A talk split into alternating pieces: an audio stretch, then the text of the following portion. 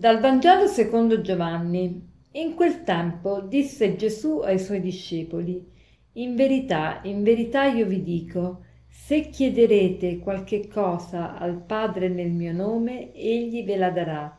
Finora non avete chiesto nulla nel mio nome.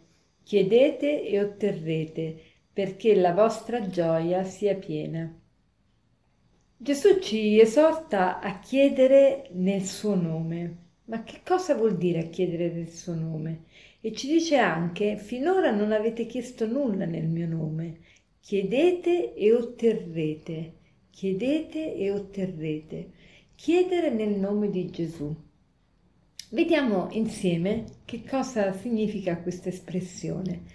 Chiedere nel nome di Gesù. Il nome rappresenta per gli ebrei la persona. Chiedere nella persona di Gesù vuol dire chiedere come se Gesù chiedesse al posto nostro.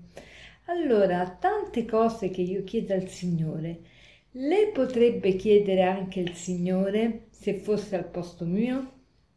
Ecco, forse io non ottengo quello che chiedo proprio perché non chiedo nel nome di Gesù, proprio perché non chiedo come se Gesù dovesse chiedere al posto mio.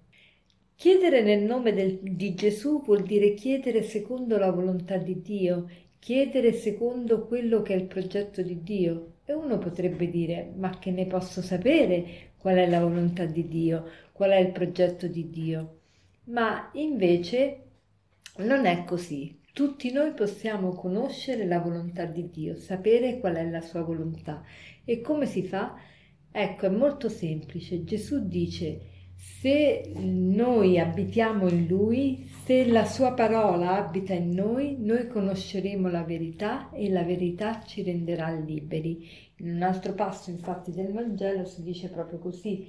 Gesù dice, se voi rimarrete nel, nel mio, nelle mie parole, se la mia parola rimarrà in voi, chi, voi conoscerete la verità e la verità vi farà liberi. Prendiamo un po' questo passo. Dice proprio così. Al capitolo 8 di San Giovanni, al versetto 32-31, dice così Gesù, se rimanete fedeli alla mia parola, sarete davvero miei discepoli, conoscerete la verità e la verità vi farà liberi. Quindi dobbiamo rimanere nella sua parola. Che vuol dire rimanere nella sua parola?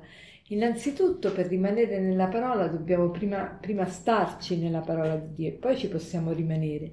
E per stare nella parola di Dio bisogna prima aprirla questa parola di Dio e quindi conoscerla e quindi leggerla e quindi riceverla.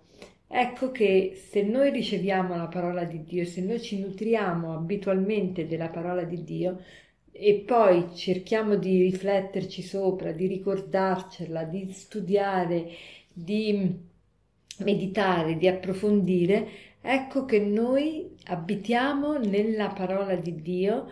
La parola di Dio allora eh, ci fa conoscere la verità e la verità ci rende liberi. La verità ci rende liberi, ci rende figli di Dio. E allora quello, qualunque cosa noi chiediamo, noi la otteniamo perché chiediamo secondo la volontà di Dio, secondo quello che conosciamo, che, che, è la volontà di Dio. Allora, oggi possiamo fare il proposito di, eh, il proposito di chiedere nel nome del Signore, ossia di chiedere come se Gesù chiedesse al posto nostro.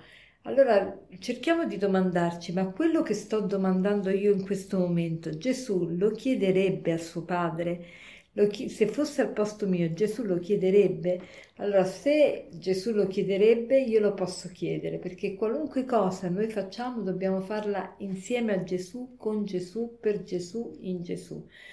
E facciamo proprio questo proposito e vedrete che veramente otterremo, come ci dice il Vangelo, eh, se chiederemo al Padre qualcosa nel suo nome, egli ce la darà Chiedete e otterrete perché la vostra gioia sia piena. Ecco, la gioia allora sarà piena perché otterremo quello che veramente ci fa bene, quello che è secondo il bene, quello che ci edifica. E per concludere vorrei citarvi questo aforisma che dice così, è di Gandhi. L'uomo che prega sarà in pace con se stesso e con il mondo intero. L'uomo che si occupa degli affari del mondo senza un cuore disposto alla preghiera sarà miserabile e renderà miserabile anche il mondo. Buona giornata.